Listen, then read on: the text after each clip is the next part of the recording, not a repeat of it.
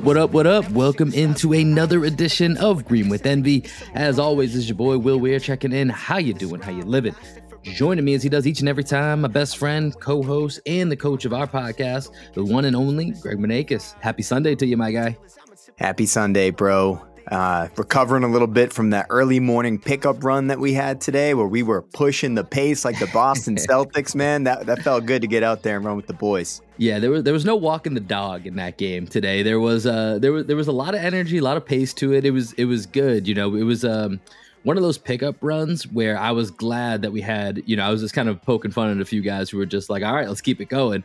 And, you know, we, we didn't take too long of breaks, but I think ultimately with, you know, the way that our bodies are aging, the more, the more rest we have, the more chance that it's just going to all seize up and fall apart if we wait too long to get back out there. Yeah, man, it's like it's no surprise that they the Boston Celtics have kept Al Horford out of back-to-back games because I need at least I don't know, like 2 to 3 days rest between each time I play basketball.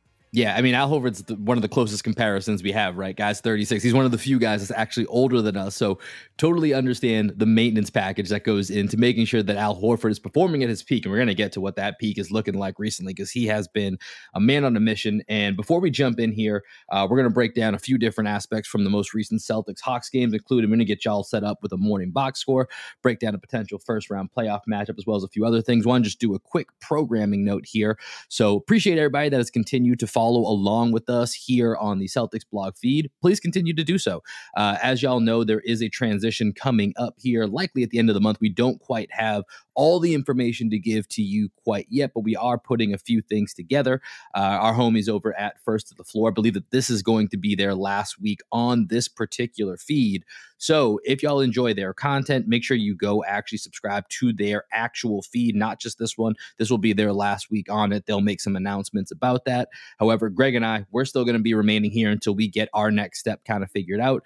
Um, so make sure that you're subscribing here to this podcast feed. We'll keep y'all posted, as well as make sure that you are following us on YouTube, which we are recording on right now for this podcast as well. We are going live with all of our podcasts here going forward. Uh, so if you want to join in, we'll make sure to try and shout you out here on the podcast. Uh, and then also make sure you're following us on Twitter, Instagram at Green NB Pod, uh, as well as any other clips that we break up. Those will mostly be seen on Instagram as well as YouTube. So make sure that you are following your boys here because uh, we got some things cooking. So don't want y'all to miss out. And we appreciate everybody that is following along. With that being said, let's do what we do here Celtics, Hawks, let's fire up a morning box. Boston Celtics take down the Atlanta Hawks on the road to start a six game road trip, 134 to 125. For the Hawks, Trae Young goes 12 of 27, 35 points to go with 13 assists. Saddiq Bey, somewhat of a Celtics killer, 17 points off the bench. Clint Capela, 12 points and 9 rebounds. For the Celtics, Jayson Tatum, 12 of 25, 34 points, 15 rebounds, 6 assists, a very MVP like stat line for Jayson Tatum. Derrick White doing his thing like he does 18.7 assists. Jaylen Brown, 24 points, 5 rebounds, 7 assists. Six man of the year candidate, my personal six man of the year, Malcolm Brogdon, 18 points off the bench. Celtics shoot 47.6% on threes versus only 29.4% for the Hawks. Grab the lead basically about halfway through the second quarter, maybe a little bit earlier than that. And the Celtics never really trailed again in this one. Greg, this was a, a, game, especially coming off, you know, the Portland game and then into this game where it feels like the ship has been corrected a little bit. Maybe these were two kind of perfect teams for that. But when you look at a team like the Hawks, this is very much a potential first round matchup with the way that the standings are shaking out. So so let's just start here as we start to kind of examine this from a potential playoff preview. You know, what did you take away watching this game the other night? Well, I would say the first thing is just the amount of open three pointers that we got. Um, I'll make sure that um, in the little Celtics blog article that I write up for the pod, I'll include some screenshots of the amount of space in which the Celtics had to shoot their three pointers. If you follow me on Twitter at Minnow, I tweeted out a thread, just screenshots of every open three point shot the Boston Celtics got. And there was like three of them that were contested of the 20 makes. Like, and contested is a loose word because it was yeah. Jayson Tatum going one on one with Clint Capela. Like, that's that's a mismatch in anybody's book right there. So I think like in terms of what we want the Boston Celtics to look like and what this version, this iteration of the Boston Celtics truly are as a team. I think a free flowing offensive team that is not, like unafraid to shoot the three going up against guys that aren't really providing much resistance. That's kind of a dream first round matchup for the Celtics if they go up against the Hawks. Yeah, watching this game yesterday, and and I think I mentioned this on the last podcast when we were starting to throw around the ideas of what the play-in could look like, you know, where the panic meter's at, so on and so forth. And you know, I said if we get the Hawks, as heaven sent. I'm doubling down on that. I'm tripling down on that. I just don't see where the Hawks. Maybe they get a game. You know, Trae Young's to have to put up some stats. You know, I think when Trae Young is is out there, he's he is a really dynamic offensive player. But I think overall, I look at their roster, I look at their wings makeup, and I go, "How are you stopping the Jays here? What what's what's the plan?" Saddiq Bey and Stanley Johnson and DeAndre Hunter, they're fine they're not stopping Jaylen Brown and Jayson Tatum. And then you talk about the way that we can kind of stretch them out and negate Clint Capela at the rim a little bit, you know, and make him and John Collins feel like if they're going to protect the rim, they're going to have to do so chasing, which as you're scrolling right now on YouTube, you're going through all of the various three point shots that led to the spacing the Celtics can provide against this Hawks team. And it just feels like a pretty bad matchup for the Hawks. And I think the Celtics have enough answers for Trae Young and anything that can, you know, the the Hawks could do offensively that if this ends up being the first round matchup compared to as we talked about before, you know, even though the Raptors are struggling once again, they still have Pascal Siakam and OG Anunoby. That's that's just a, diff, a more difficult task. You go to get Miami Heat, we, have been down that path. We're, we're done. We're we're over the Heat. We don't want to do that anymore. So you know, I think if the Hawks end up being either in that two seven or if the Celtics can get back into the one eight combo, that is right now, other than you know the Bulls or Wizards, and even the Bulls play the Celtics kind of tough, which I'm not necessarily into that matchup. But other than the Wizards, I think the Hawks are the team that you're looking at from that play-in group. That that is the you know that is the ideal scenario for the Celtics. Yeah, and the playoffs won't end up being a war of attrition, right? That's the thing that's happened, you know, even since the bubble. We've talked about how that Raptor series just took so much out of the Boston Celtics when it very easily could have been a sweep. But for those of you that remember, OG Anunoby hit that ridiculous shot with 0.4 seconds. Brad Stevens puts in Tacko Fall to guard uh, Kyle Lowry inbounding the ball. Hey, if I still say if if he didn't have the extra room, because remember we're in the bubble, so yep. he had like an extra, you know, three to five feet. I don't know how, how much exactly it was to be able to stand back and get that pass over. If we're right up against the sidelines, maybe maybe that Tacko Fall, you know, uh, doesn't the Tacko Fall substitute doesn't look as bad in retrospect. That's a great point. That's a great point. But that that series took so much out of the Celtics. So when they went up against the Heat, they didn't quite have the legs to get there. Mm. And obviously, that was a team that was lacking size. You know, Robert Williams was not Robert Williams yet. It was a lot of Daniel Theis. Grant Williams was our best option for guard and Bam Adebayo, but we didn't quite understand that um, during that series. So it's just too much Daniel Theis. And looking now, you know, three years later, Daniel Theis isn't even a rotation player in the NBA. So it it, it speaks volumes to how far far the Celtics have come, but also just like the depth that we've accumulated and the size that we've accumulated since then to get ready for playoff basketball. In the Hawks, although they're, you know, Trae Young is going to be tough to cover. Uh, Dejounte Murray can cause problems. Clint Capela, if Rob's in the game, like not really an issue for us. So there's there are some offensive pieces that the Hawks have that will be kind of annoying to watch, but I don't know that it's going to be able to get them more than a game, maybe two if they're super, super lucky.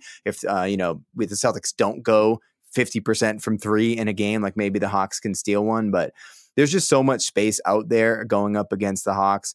You know, John Collins, I've never been a big John Collins guy. He was getting cooked all night. DeAndre Hunter's the one guy that if he took a leap, like maybe, maybe there's a defensive lineup with um, DeAndre Hunter at the four, Okongwu at the five, Dejounte Murray, Saddiq Bey, and Jalen Johnson. Like maybe that's a five that can maybe. give the Celtics some issues, but then Trae Young's not on the court. There's just not yeah. enough that they have to give us real issues. Yeah, I feel like, and this is kind of our thing with with Trae Young, is neither of us are the biggest Trae Young guys, while also acknowledging, like, yeah, he's pretty freaking talented. Like he's he was hitting some shots last night and made a couple of moves that just make you go, ooh, you know, but at the end of the day, I don't think those are enough to actually make a difference in, you know, in, in a postseason setting. And to me, he just feels like one of the hardest stars because he's a star level guy. Like the stuff he does is is is elite.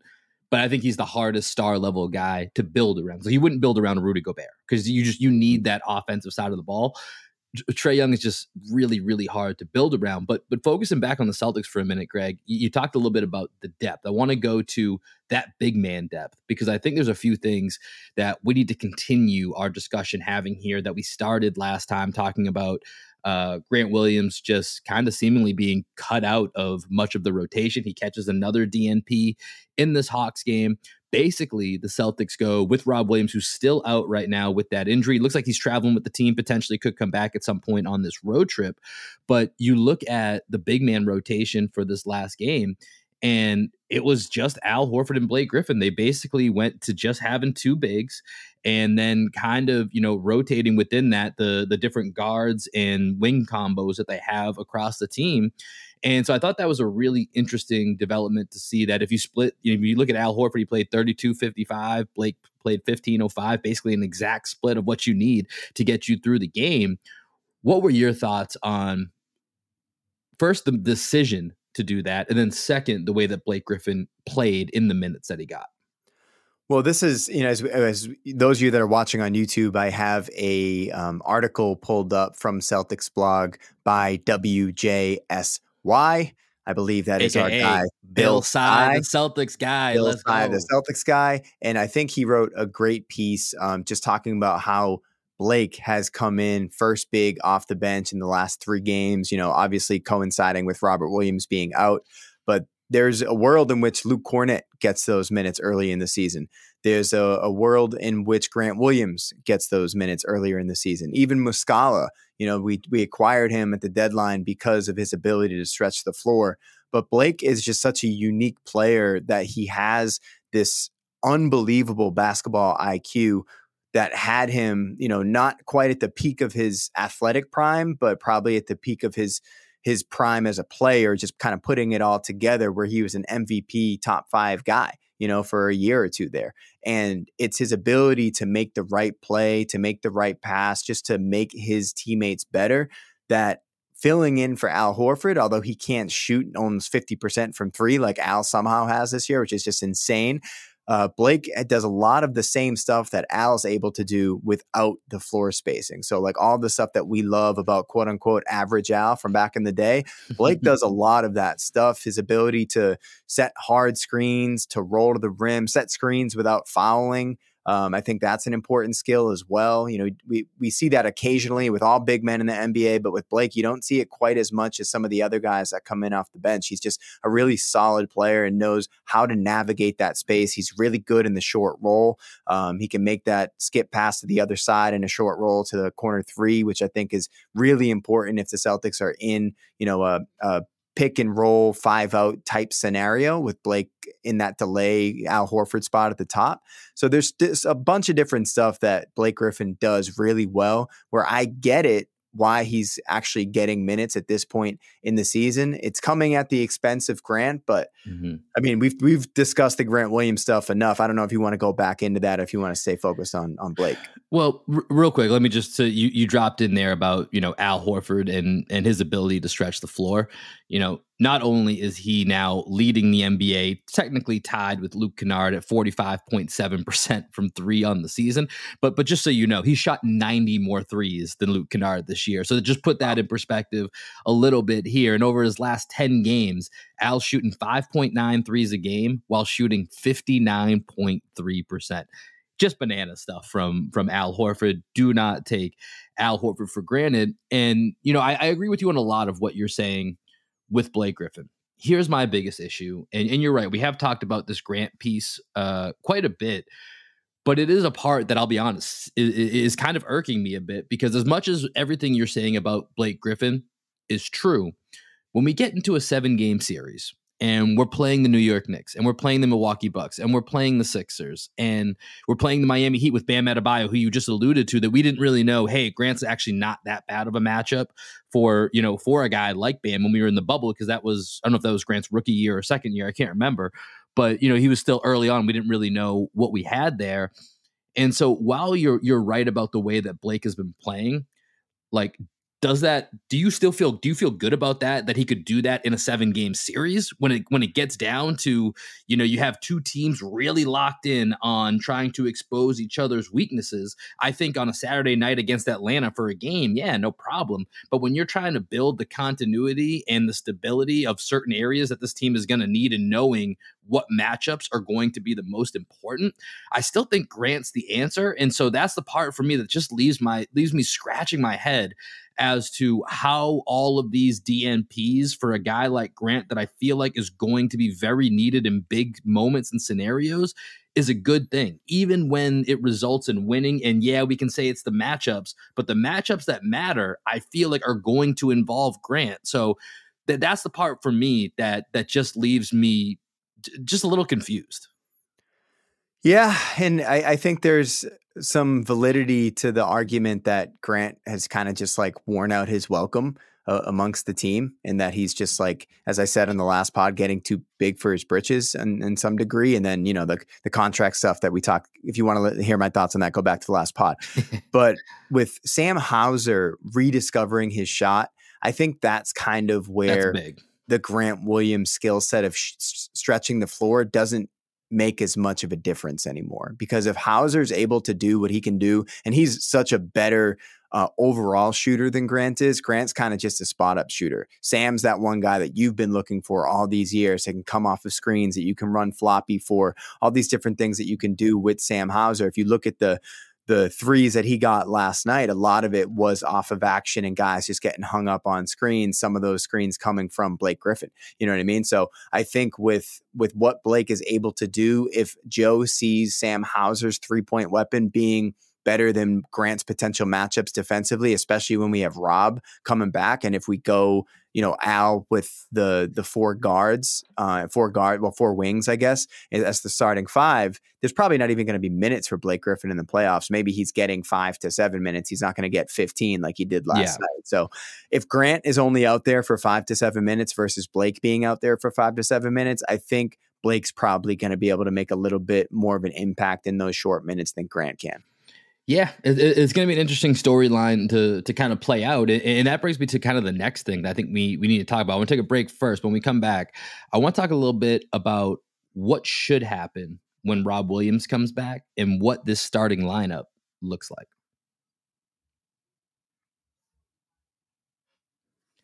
All right, so right now the Celtics, for the most part, this season, their most consistent starting lineup has been Marcus Smart, Derrick White, Al Horford. Jayson Tatum, and Jaylen Brown. When Rob has come back, he's played off the bench, obviously, during his initial stint when he returned. After that, he's mostly been in the starting lineup, minus just the occasional Joe Mazzulla. Ah, I'm going to do what I feel like doing Mazzulla over here. Don't ask me questions. You know, and he just does what he wants. But I, I think right now, as we start to look, as everything is gearing up towards the playoffs, I, I think right now and we talked a little bit about this last episode where I think we both agree Derrick White's been the third best player in the Celtics this year. I think you could make the case Al Horford's probably the fourth most and maybe is one of the one or two most important just given his versatility. And and then you have Marcus Smart. And I think that five should not only be the starting five, it should be the closing five most nights with adjustments made matchup dependent at a you know as in the flow of the game but i think those should be your starting and closing fives the majority of the nights moving forward i agree and the guy that should be the potential person to be moved out of that five is marcus like we got we, we got to stop with this. It's it's Derrick White that's that's going to the bench in that scenario. Like as we saw last night, man. You know I love Marcus. I'm a huge Marcus Smart fan, but he hasn't played that well this season. And there this when you as when Marcus is having a meltdown like he was having last night in the fourth quarter, well, I don't know what was going on with him. He was just upset that Trae Young was just toasting him the entire time. Did, real quick, that was just a total overreaction or just a frustration reaction, right? I think like that's, that's, accumulation of all the stuff that's happening during the game. Okay. And then he gets kicked in the nuts and he he freaks out, even though Trae Young didn't mean to do that. You know what I mean? Yeah, it seemed um, even even uh, Lorena was watching the, the game with me last night and she was like, That didn't look very intentional. Why is he so upset? I was like, mm-hmm. it's, it's, just it's just having he's just having a moment. That's about it. Yeah. and I think Al probably needs to be on the court just because of his ability to stroke the three this year. Like, and he's he's so good on the defensive end as well. Even though there are some matchups where you might be a little concerned with his foot speed, I think he probably makes up for it in other ways where mm-hmm. it's not worth putting in like a Grant over Al. But maybe maybe there are some scenarios. Um, but I think like Brogdon, I was really interested to see the last uh, 90 seconds of the game, whatever it was when Smart got ejected, Brogdon come into this the closing five, and it's Brogdon, White, the Jays, and Al. And one thing that I, I loved about the end of the game is the Celtics didn't stop running. And that's one thing that really frustrates me about them is that when it's the last five minutes of the game, they really try to slow the game down, and it doesn't make sense for the way that they like to play and the way Mazzulla would prefer them to play. They need to get out and keep running in full 48 minutes. And last night was one of the first times I actually saw them do it. I don't know if it's just a coincidence that Marcus Smart was off the floor there because he he was running before he got um before he got ejected from the game. It's just mm-hmm. so happens he blew the layup on the one that he had an opportunity, yeah. which was really really frustrating. Um, but I just think what I saw at the end of the game last night leads me to hope there are a few more situations in which we can see that five that was on the court, just like a couple of times at the end of the season, so that Joe at least knows, hey, that five can actually close out a game and I can feel good about it. I think you made an important uh, an important point about picking up the pace because there was a moment there where it felt like the same Celtics trap was about to commence once again. You know, eight, nine minutes left where we're doing the whole walk the dog thing. And, you know, listen, like I, I thought it was pretty entertaining early in the season when we would just let the ball sit there and Grant's kind of in that fullback lead action dive that, that they were doing. I was entertained. I, I really liked it. But as the season goes on, when there's eight or nine minutes left, guys, like, yeah, we're up nine. You know how easy it is to make up nine points in the NBA? Like, let's keep playing. Let's keep playing with that pace. And it, it leads to some really interesting fourth quarters for the Celtics team because statistically, offensive rating wise, they're one of the the worst five or six teams in the league in the fourth quarter. However, their you know their crunch time rating or their clutch rating is actually not terrible. They're in the top 10. They're ninth in, in clutch offense.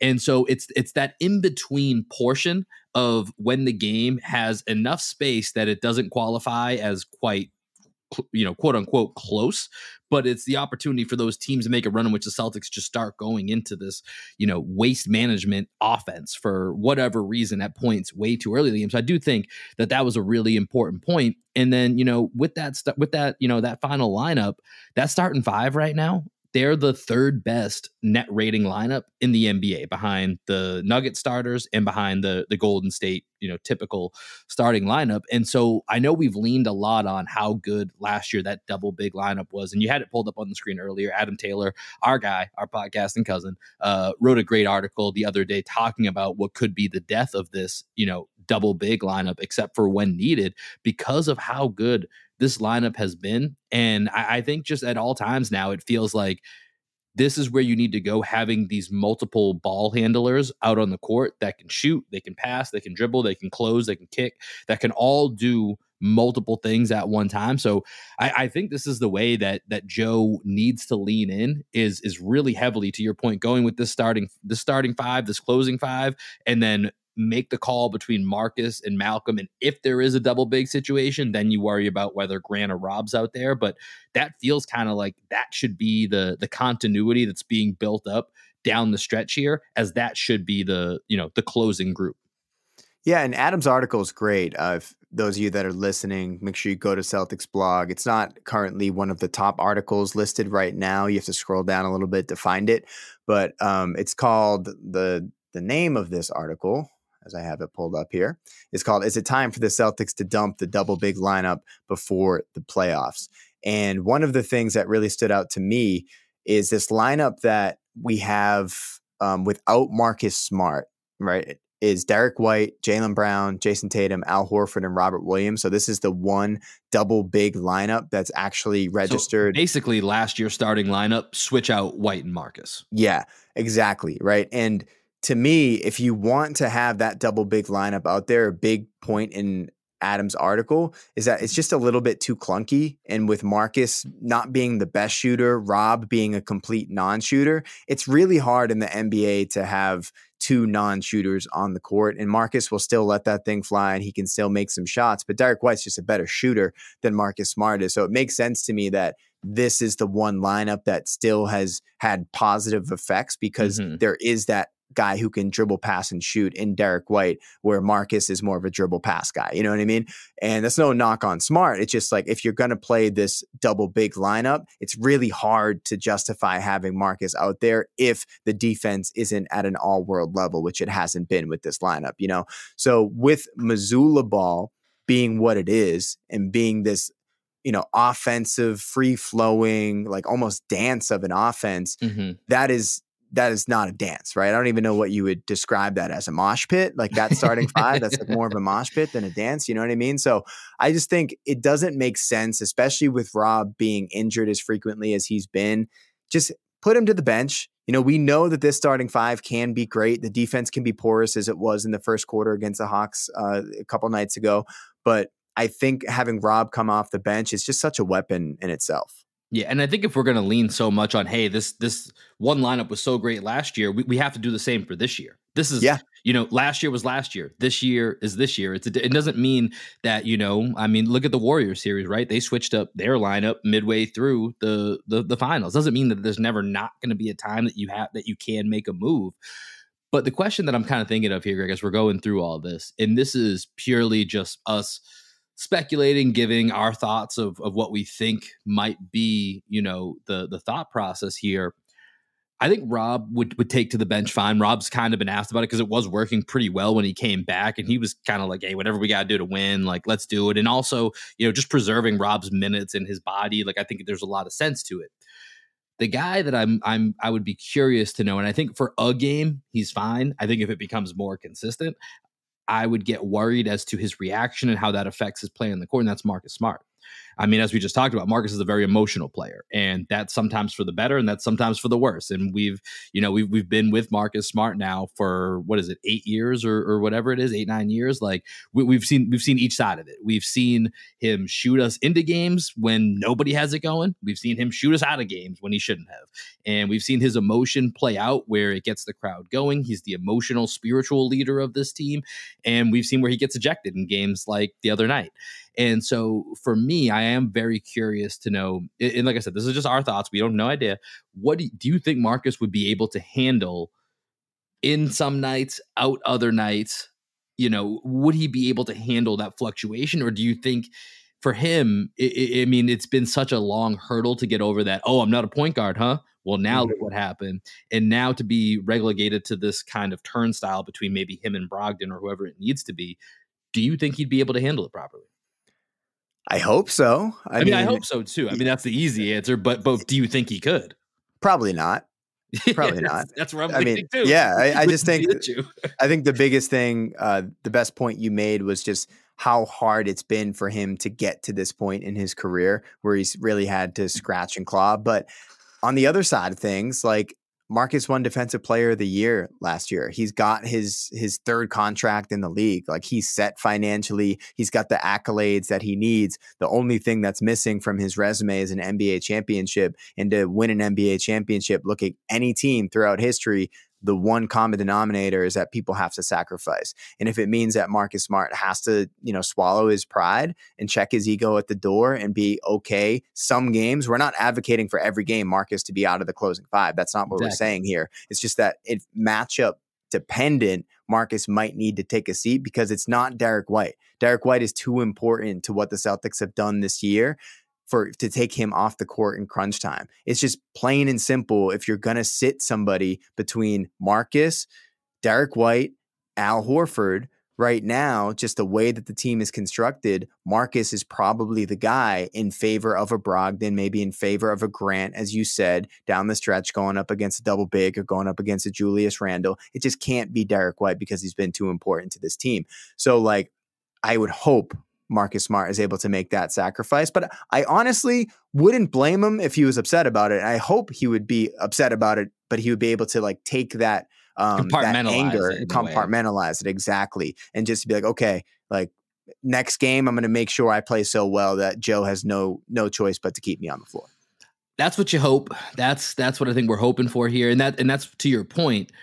I kind of think Joe needs to test the waters on that before mm-hmm. we get to the postseason, because then if that if it turns out that this is something that Marcus I mean, I don't know what you do if it's just something that that's clearly it's it's he's reacting to in a visceral way where whether the next game he's all effed up and is, you know, mentally in his head. But I think it's something you'd rather find out with 15, 18 games left, whatever's left in the regular season, than jump into this and now all of a sudden it's a, you know, a media, you know, shitstorm of, oh my God, what's happening? And mm-hmm. it's amplified and we haven't seen any of this play out before. I, I think that's something Joe needs to to dip his toe in and, and see what happens. But you know what wouldn't be a media shitstorm? If it happened one game and Marcus did what Derrick White did the other night and was like, "Hey, this is what happens sometimes when you're on a great team. Some games you have to, you know, sit your ass on the bench and be okay with it." And if he did that, then the story would go away. But if he yeah. was surly about it and he was bitching and moaning about it, or if he came and he had like a certain way about him in the next game or in the post game press conference, then it becomes this narrative. But if he's able to just be like, "Hey, you know, I get it. You know, I'm I'm not Jayson Tatum. I'm not Jaylen Brown. There are some games in which I might not have it going. Derrick White might have it going. Malcolm has it going. Like I got to be okay with that because yeah. I know that my teammates are also great players. You know, and maybe last year you, there's no argument that you can really make to sit Marcus Smart in crunch time, but this year you can make that argument.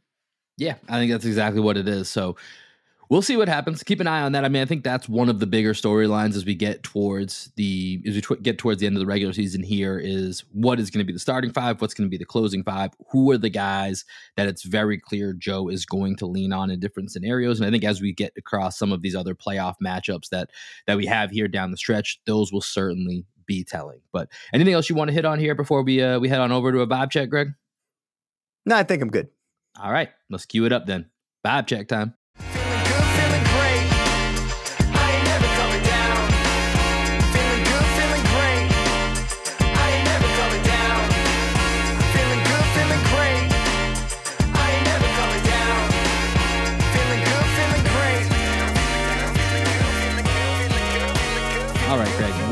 Uh, uh, let's have you go first. What do you got for us on a vibe check today? Okay, I was I was kind of debating this. We we talked about this at the beginning of the pod, but I'm just gonna go with it. My my second choice, I'm just gonna throw it out there, was ocean spray juices, just because I've been so big on ocean spray juices. I'm drinking a cran raspberry juice right now. The other night, you asked me if I was drinking wine. I was not drinking wine. I was drinking like a peach flavored mm-hmm. combo. I feel uh, like with- cran raspberry is like the standard ocean spray. That's like the it's like the not blood red bottle, but you know, I don't know what the what the way to, you know what I'm talking about. Yeah, it's the one that they serve on airplanes. Yeah, yeah, exactly, exactly. there we go. That's a good way to put yeah, it. Yeah, but I, I really like uh cran raspberry. So Ocean Spray, if you're listening, you know, we take sponsors.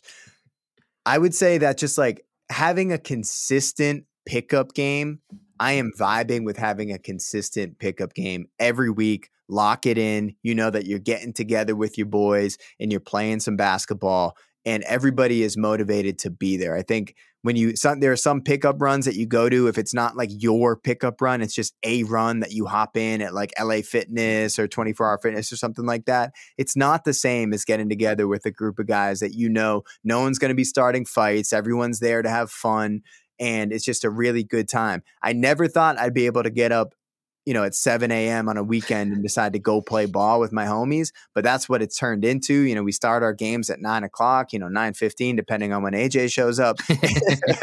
and uh, we kind of go from there. But I am just, uh, we said at the beginning of the pod, I'm exhausted from playing this this morning because we pushed the pace like the Boston Celtics, but it's so nice to have a consistent pickup run. There's nothing better. It, it's literally one of the the joys of my week is when we decide that this is definitely going down. Because to your point, like I haven't played at just like a, a, random gym pickup in, in a while, but I used to go to.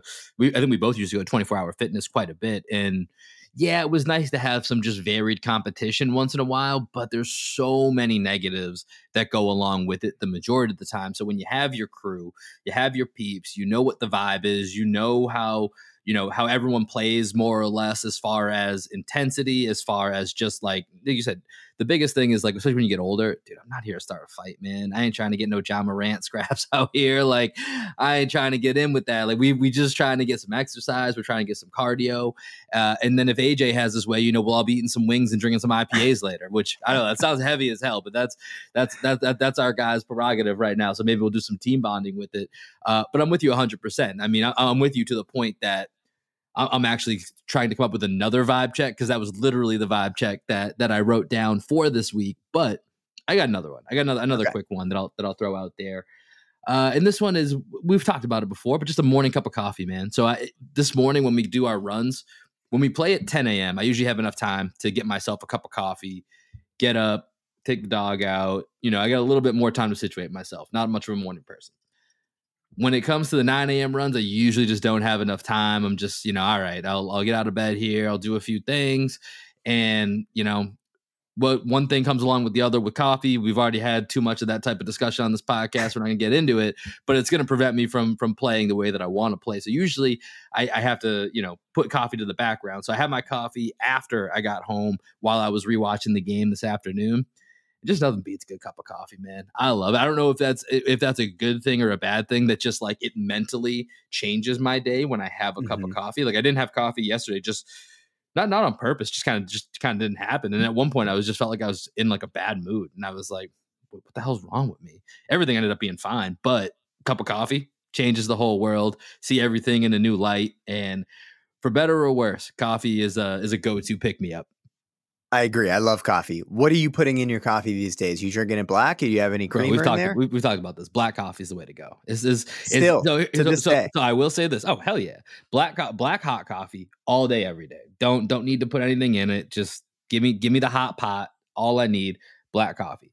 I will put a little bit of cream if I'm doing iced coffee. I do mm-hmm. usually like a little bit of cream. Like if I go to like Dunkies or Starbucks, it's like give me or not usually cream. I usually do a little bit of oat milk, like you know a little yeah. bit, a little bit of bougie, little little little, little bougie, boop, little little boop of oat milk in there, and that's that's good to go. Get a nice little cream color.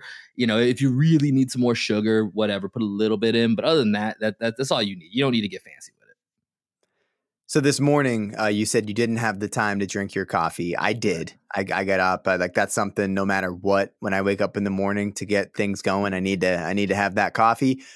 And my question to you is: When you woke up this morning, how confused were you by daylight savings? So I had had a discussion like towards the end of last night, but then I forgot by the morning. So okay. I knew. Luckily, I used just the iPhone alarm, so it automatically updates. But mm-hmm. I did get out of bed to let uh, to let Taco out to the backyard, and I looked over at the stove, and obviously the stove doesn't update automatically. Yes. And so I was looking, I was like, wait. Do I uh, did I get up way earlier than I like? I thought I had snooze twice. I thought I was actually running a little bit later than I anticipated because I set my alarm for I think like seven thirty or seven forty, and it was said like six fifty seven on the stove, and I was like, what the hell is going on? And then I remembered, but but yeah, then you texted the group because I was like, man, somebody's definitely showing up late today, or, or is going to be is either going to be there too early or too late because of the time difference. Dude, same thing happened to me this morning. I woke up and I was like, because I I have a pretty good internal um alarm like Kramer. What happened and... to your internal alarm? I guess I hit the snooze. uh, but I woke up this morning at at eight o'clock and I go downstairs and I look at the stove and it says seven o'clock. And I'm like, wait a minute. It's like, I know daylight savings happens in the spring, but for some reason I thought it happened in like April or May. I didn't realize it happened in March. So I was just really, really confused this morning. And that was the first thing that went through my head as well. It was like, I need to text the group to make sure that everybody is able to wake up on time for this run to happen. Because to bring this conversation full circle, like if we didn't get our pickup in this weekend, I would have been upset because I'm going to miss the game on Wednesday in our men's league. So like I needed this run on Sunday, so I w- I wouldn't be going like a full two weeks between games. Yeah, we're gonna we're gonna miss you, man. But we'll uh we'll hold down the fort without you, and we'll report back here. Green with Envy, our men's rec league team currently sits at one and one. So big game coming up here, looking to climb above 500 for the first time this season.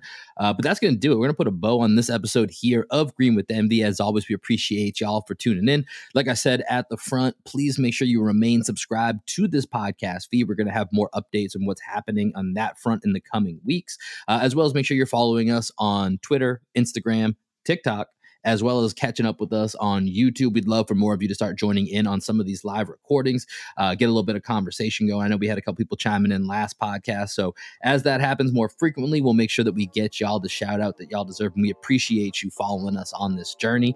Uh, but as we always do here, Greg, any final thoughts? And then uh, let us know what we're going to hear on the way out. No final thoughts. You know the drill. Black Sheep Optimist, Skywalking. Peace. Deuces. Wish it that I never seen the stars in your eyes. A glimpse of what I'm missing, thinking it's a mirage. Ooh, you got me tripping and it's hard to describe. But I stay for a minute cause I'm digging the vibe. I like the way you're looking at the look in my eyes. Don't be catching feelings when it's only a vibe. Don't know what the deal is, I'm a typical guy. You know, the one thing different is the state of your mind. I'm like, oh my, my, someone throw me a rope. I'm getting too damn high, didn't know I could float. You could call it a vibe, it's probably all that she wrote. But I'd be doing this shit folly if I didn't have hope. You should know that I embody that that's what go with the flow. I can sing a different song if I cannot hit the notes. You had me taking off when you took off your clothes. This should be coming down by now, but I won't.